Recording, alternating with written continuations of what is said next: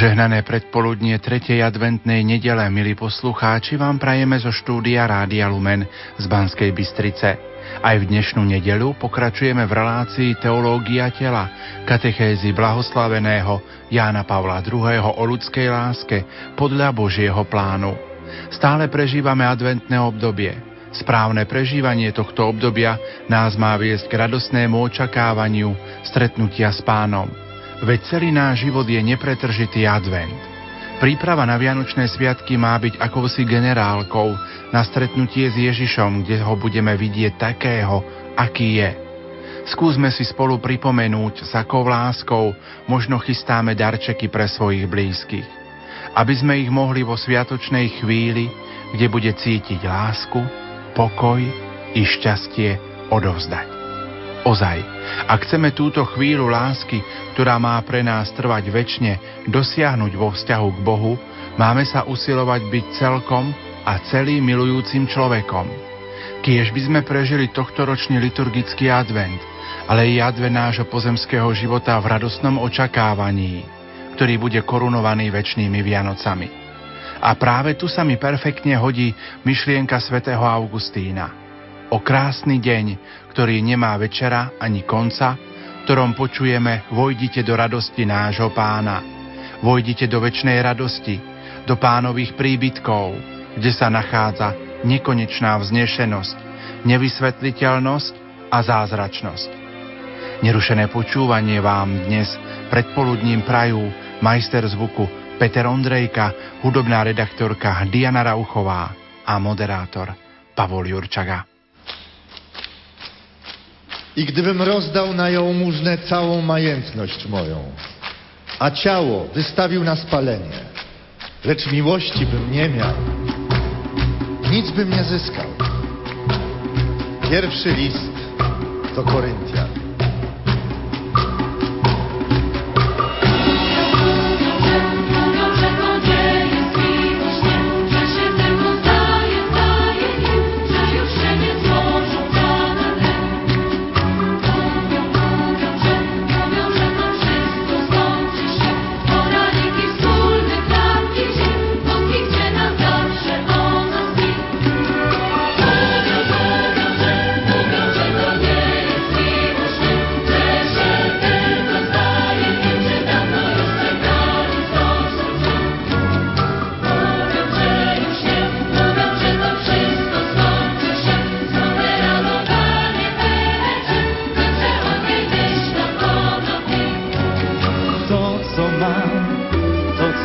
Zdarzyło nam. To pachnący chlebem dom Z roześmianą buzią Twą. To, co mam, to, co się zdarzyło nam. Twój policzek, kiedy mróz Na wieżynie wielkiej wóz. Niech mówią, że to nie jest miłość Że tak się tylko zdaje nam. Tyle się nigdy 放弃我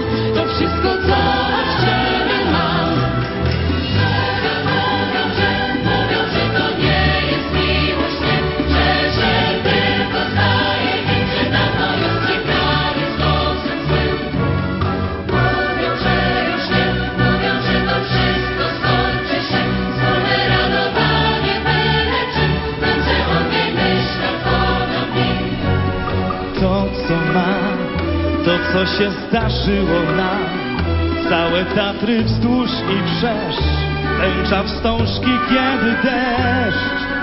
To, co mam, to, co się zdarzyło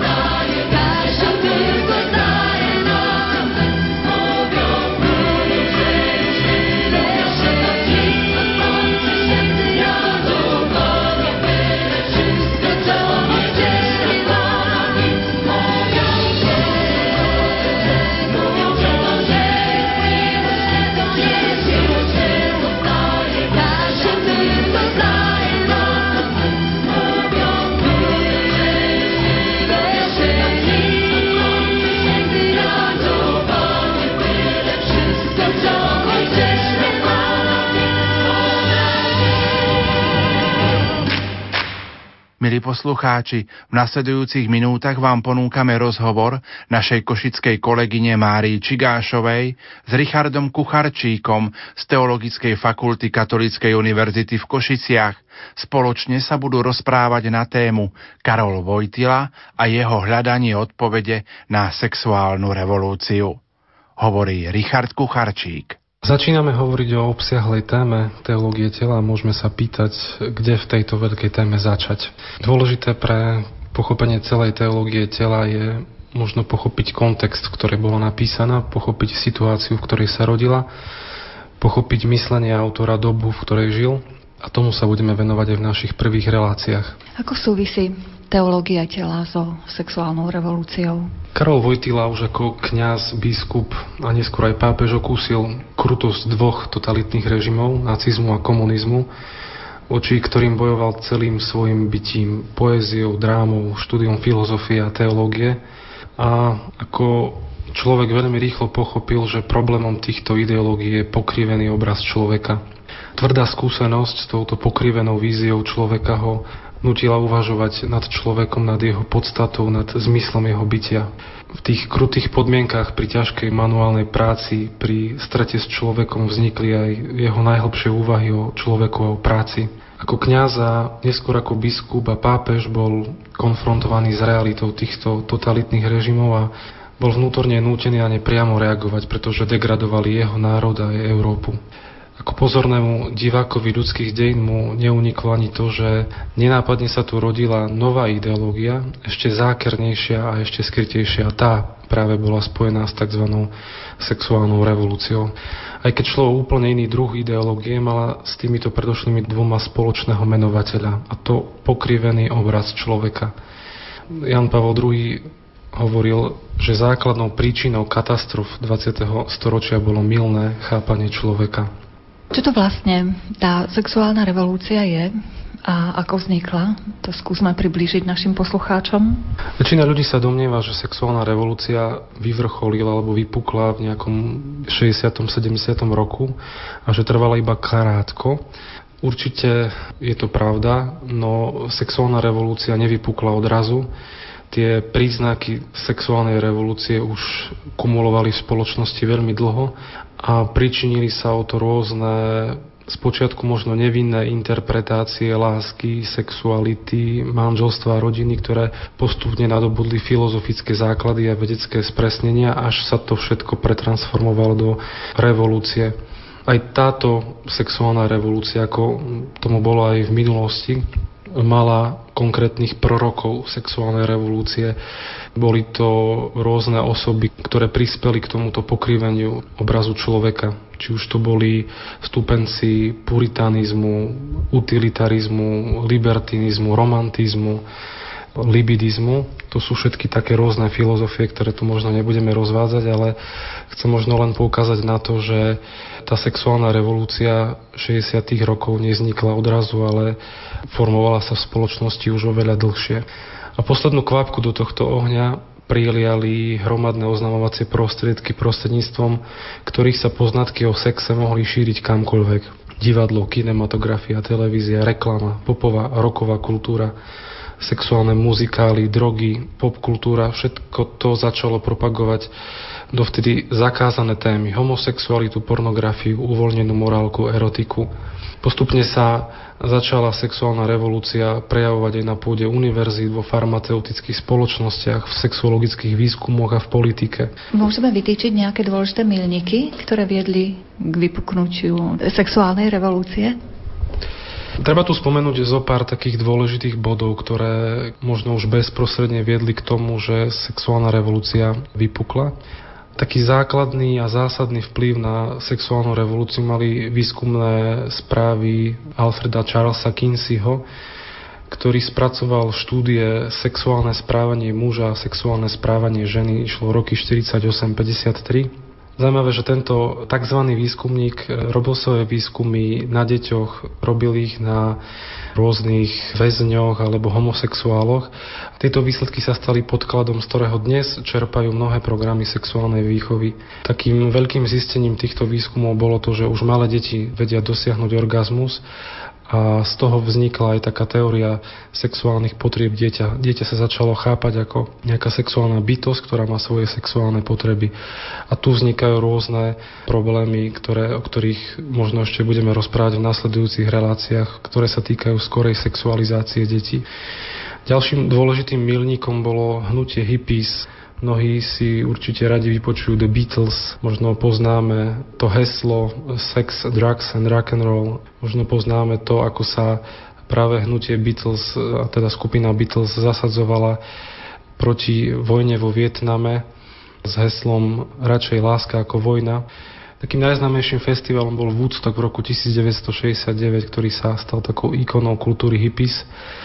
A práve z tejto kultúry sa rodili aj ďalšie milníky, napríklad časopis Playboy, ktorý začal vychádzať začiatkom roku 1960. Za jeho zrodom stal Hugh Hefner. Tento časopis na konci 60. rokov sa vyšplhal na až na 6 miliónov čitateľov. Časopis si kupoval jeden zo štyroch vysokoškolákov, pričom je pravdepodobné, že tí ostatní si ho od neho pravdepodobne požičiavali. Takým ďalším dôležitým bodom je to, že myšlienky sexuálnej revolúcie prenikali aj do filmového priemyslu. Ešte v 60. rokoch sa Hollywood bál vkladať do filmov milostné scény a preto vznikali také okrajové kina, ktoré premietali iba filmy pre dospelých. Postupne však sa tá celá vec tak prevalila, že tieto milostné scény začali byť e, súčasťou aj filmov, ktoré tvoril Hollywood. Takým dôležitým technologickým prelomom, ktorý sexuálnu revolúciu umožnil a sprístupnil, bola antikoncepčná pilulka. Za nimi stáli mnohé známe feministky, ktoré tvrdili to, že pre práve prežívanie sexuality je nevyhnutné oslobodiť ženu od všetkých okov, od plodnosti, od manželstva, od muža.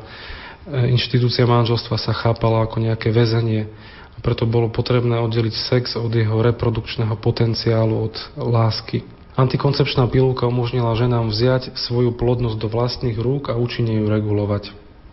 Takým heslom feministiek sa stalo nezničíme nespravodlivosť medzi mužom a ženou, pokiaľ nezničíme manželstvo. Sexuálna voľnosť a pokroky v medicíne technicky umožňovali splodiť dieťa aj bez pomoci mužov. Manžel sa stal nepodstatným, aj sex sa dal zabezpečiť mimo neho a v spoločnosti začal byť predstavovaný ako agresívny, sebavedomý a necitlivý. Celý ten proces aj medializácie sa pretavil do života na univerzitách. V roku 1960 vystúpil na jednej americkej univerzite Leo Koch so svojím prevratným tvrdením. Prestal existovať dôvod, prečo spolu dvaja náležite vyspelí ľudia nemôžu mať pohlavný styk, ak z toho neplynú žiadne sociálne následky. Za túto obhajobu voľnej lásky bol zbavený akademickej hodnosti a dôvodom bolo to, že ešte v 60. rokoch bol predmanželský sex v Amerike chápaný ako prejav neprístojného a vulgárneho správania. A práve preto predmanželský sex bol jednou z posledných zábran, ktorá mala padnúť pod tlakom sexuálnej revolúcie. Dovtedy na vysokých školách internátneho typu platili prísne nepísané pravidlá, prísny časový režim, poriadok vychádzok, oddelené internáty, chlapčenské, dievčenské, do ktorých sa neprimali vydaté ženy, aby nevytvárali atmosféru skazenosti. Ale postupne o pár rokov neskôr začali od týchto nepísaných pravidiel púšťať súkromné vysoké školy a postupne aj štátne a nakoniec sa to pretavilo do zákonov, pretože v roku 1960 v Amerike začal platiť nový zákon, ktorý prestal trestať sexuálne správanie v súkromí. Súčasťou zákona sa stala aj dekriminalizácia cudzoložstva a smilstva a zákonodárcovia považovali za nepriateľné, aby štát obmedzoval správanie ľudí, ktoré podľa nich nemalo nejaký významný dopad a preto považovali za lepšie prenechať takéto otázky náboženským, vzdelávacím a výchovným inštitúciám. Známy aj prípad Roe versus Wade, v ktorým roku 1972 vydal americký najvyšší súd uznesenie, že právo jednotlivca znamená aj to, že štát nebude zasahovať do rozhodnutia o donosení či počati dieťaťa. Čiže vidíme tuto, ako do práva na súkromie bolo zahrnuté aj právo ženy podstúpiť alebo nepodstúpiť potrat. Aké boli tie konečné dôsledky sexuálnej revolúcie? Práve nad týmito dôsledkami sexuálnej revolúcie uvažoval aj Karol Vojtila, ešte ako kňaz, ako biskupa, hľadal, čo v tejto koncepcii človeka nie je správne pochopené. A Dôležité pri dôsledkoch sexuálnej revolúcie vytiahnuť možno to myslenie, ktorým sexuálna revolúcia postupovala. Aj keď sa zdá, že tá sexuálna revolúcia vznikla len možno z nejakých koncertov a happeningov a počúvania Beatles, tak mala presný postup, ktorým postupovala. Najprv totiž bolo potrebné spochybniť a rozvrátiť prirodzené chápanie sexuality. Čiže to, že sexualita nás determinuje ako muža a ženu, možno sexuálna revolúcia dopomohla k tomu, že zredukovala sexualitu iba na sex, že zredukovala celého človeka iba na, na telo, otrhla človeka od rozumu a od vôle, od slobody. Začala zle chápať slobodu. K tomuto dopomohla liberalizácia sexu, čiže sex sa stal takým voľným, mohol ho mať kto chcel, kedy chcel, s kým chcel. A toto podkopanie chápania sexuality potom postupne viedlo k spochybneniu manželstva ako niečoho prirodzeného. Sexuálna revolúcia aj so svojimi prorokmi sa snažila nájsť na manželstve jeho slabé miesta a častokrát stotožňovala s, s náboženstvom, s niečím, čo je e, iba výsledkom tradície, kultúry a častokrát poukazovali na to, že manželstvo je dnes v kríze a práve možno, že to je dôvod na to, aby sme začali hľadať nejaké nové modely, nejaké alternatívne modely spolužitia. Čiže dotknem sa teraz týchto dvoch bodov. Rozvrátenie sexuality a rozvrátenie manželstva. Na to, aby sme mohli spochybniť manželstvo, bolo potrebné rozvrátiť sexualitu. Tu je práve to miesto, kde môžeme spomenúť e, taký produkt sexuálnej revolúcie a to je gender teória, ktorá začala rozlišovať medzi biologickým pohlavím a medzi spoločenským pohlavím. Človek sa nerodí mužom alebo ženou, ale mužom a ženou sa stáva. Bytie mužom a ženou e, už nezávislo teda od biologického pohľavia, ale od toho, čo človek túži. A človek si pohlavie môže vybrať, pretože je modifikované dobou, kultúrou, výchovou. Vidíme v dôsledku toho, a videl to aj Karol Vojtila, ako pozorný sledovateľ týchto svetových dejín, že vznikala akási kríza identity mužov, identity žien, kríza manželstva, kríza odcovstva a materstva. Ako som spomínal, dôležitým materiálnym výstupom sexuálnej revolúcie bola antikoncepcia. Práve tá pomohla ženám na celom svete oslobodiť sa z pút plodnosti manželstva, z pút mužov stala sa takou zbraňou v ruke, vďaka ktorej sa žena mohla dostať do verejnej sféry. To oslobodenie sexu sa dialo v niekoľkých takých rovinách. Prvou z nich bolo oslobodiť sex od pút plodnosti, oslobodiť sex od e, reprodukcie, antikoncepcia a interrupcia. To boli také dva nástroje, ktoré slúžili k tomu, aby sa sex dokázal od týchto pút oslobodiť. Muž a žena zrazu mohli vziať dôsledky sexu do vlastných rúk a rozhodnúť sa sami o tom, či ich sexuálny akt bude nosiť znaky plodnosti alebo nie. Ženy nadobudli skúsenosť, že sex a dieťa sa zrazu dajú zabezpečiť aj mimo manželstva. A tu je to ďalšie dôležité oddelenie, že sex sa oddeluje od manželstva. Ako sme spomínali, v roku 62 v Amerike bol predmanželský sex prejav nepristojného a vulgárneho správania. V priebehu jedného desaťročia sa však prišlo na to, že manželstvo už nie je jedinou a výlučnou cestou pre vzťah muža a ženy. A tak sa odmietol monopol manželstva na sex a začali sa glorifikovať alternatívne formy spolužitia. A v konečnom dôsledku sa samotný sex oddelil nielen od plodnosti, nielen od manželstva, ale aj od samotnej lásky a osoby. Už nebolo dôležité to, či súčasťou sexu je aj láska, či je to sex s osobou alebo s kýmkoľvek sex sa začal redukovať iba na akýsi pôžitok tela, na uspokojenie pocitov. Celá sexualita sa zredukovala iba na sex a ten bol tiež oddelený od plodnosti, od manželstva, od osoby. A takto sa sex stal predmetom na uspokojenie potrieb a nie prostriedkom vyjadrenia osobnej a darujúcej lásky. Aký to malo neskôr teda dopad na manželstvo a jeho hodnoty? Vzhľadom na to, čo bolo doteraz povedané? Manželstvo prestalo byť pre ľudí atraktívne a zaujímavé. V spoločnosti vznikli rôzne sociálne mýty, ktoré vyznávajú aj dnešní mladí ľudia. Napríklad manželstvo a jeho hodnoty sa už dnes nenosia. Manželstvo nemusí byť nevyhnutne heterosexuálne. Manželstvo nie je nutnou podmienkou lásky medzi mužom a ženou. Nie je dôležitý sobáš, ale láska. Manželstvo nie je jediným miestom, kde sa dá realizovať sex. Manželstvo nie je nevyhnutné pre výchovu detí. Manželstvo nemusí byť nutne trvalé a verné. Manželstvo sa nemusí vydariť. Manželstvo je možné rozviesť manželské spolužitie je dobré vopred overiť a vyskúšať. A práve z takto zlé chápanej vízie manželstva potom reálne nastáva to, že mladí ľudia buď do manželstva nechcú vstupovať, alebo ak do neho aj vstúpia, tak sa zrazu ocitajú v nejakej kríze svojej vernosti. Aj vernosť začína byť problémom, pretože láska sa chápe iba ako pocit, ktorý tu môže byť a ktorý tu nemusí byť. A ako náhle pocit pominie, tak končí aj láska, končí aj manželstvo. Z toho, čo ste povedali, tak dá sa to chápať tak, že v podstate tá manželská nerozlučiteľnosť je tým narušená.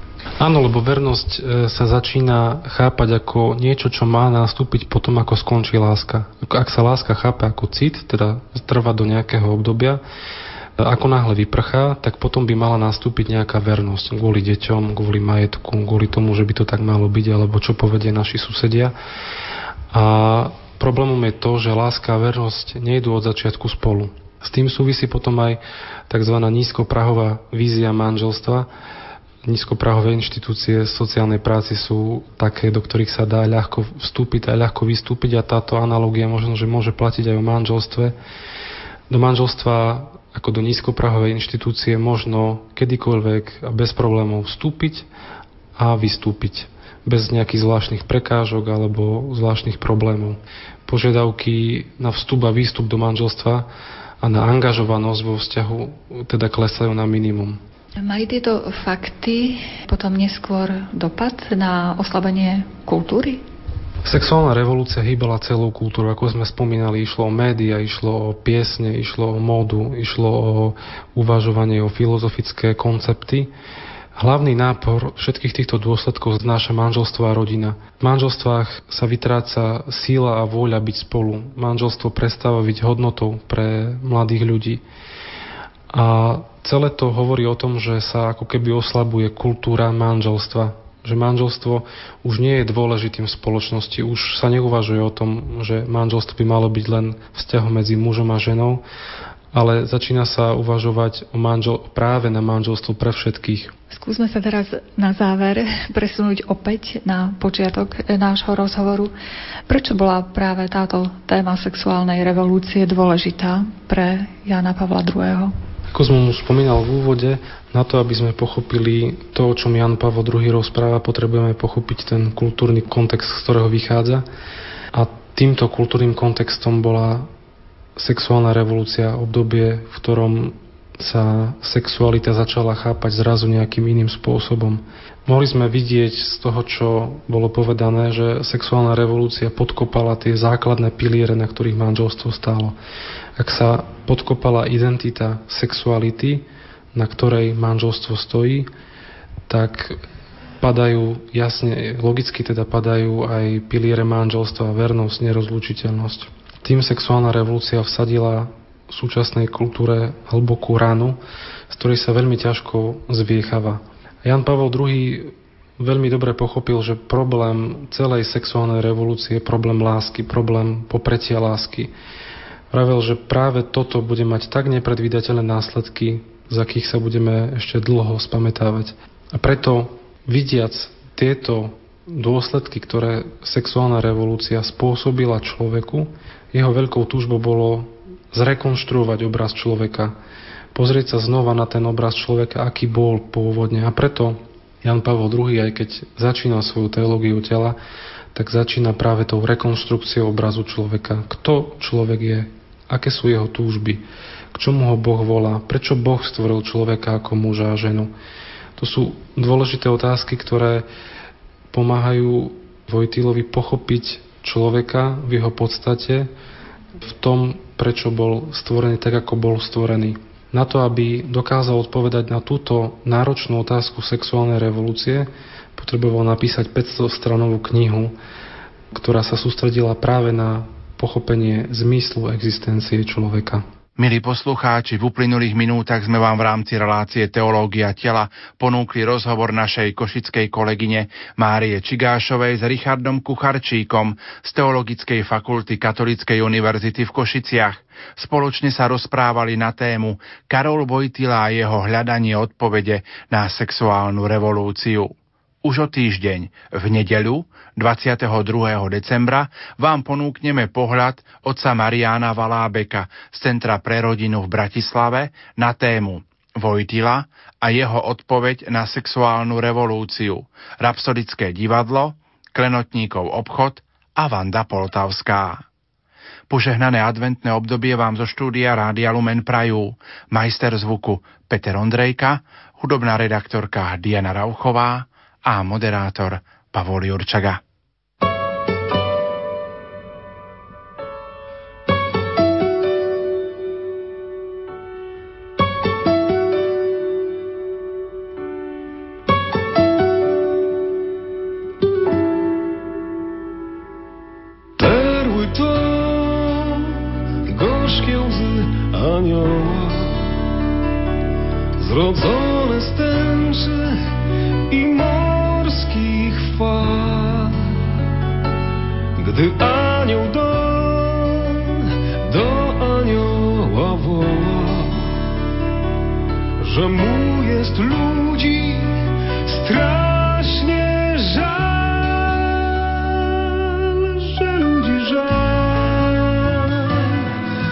żal, że ludzi żal, że strasznie żal. Co znaczą wszystkie perły świata bez żaru warg na szyjach kobiet? I wyznań, gdy babiego lata nitka pajęcza klony zdobi. I czym są sznury białych pereł bez? Szyi co jak czarny heban. Żaglowca wiedzionego sterem pod dach afrykańskiego nieba.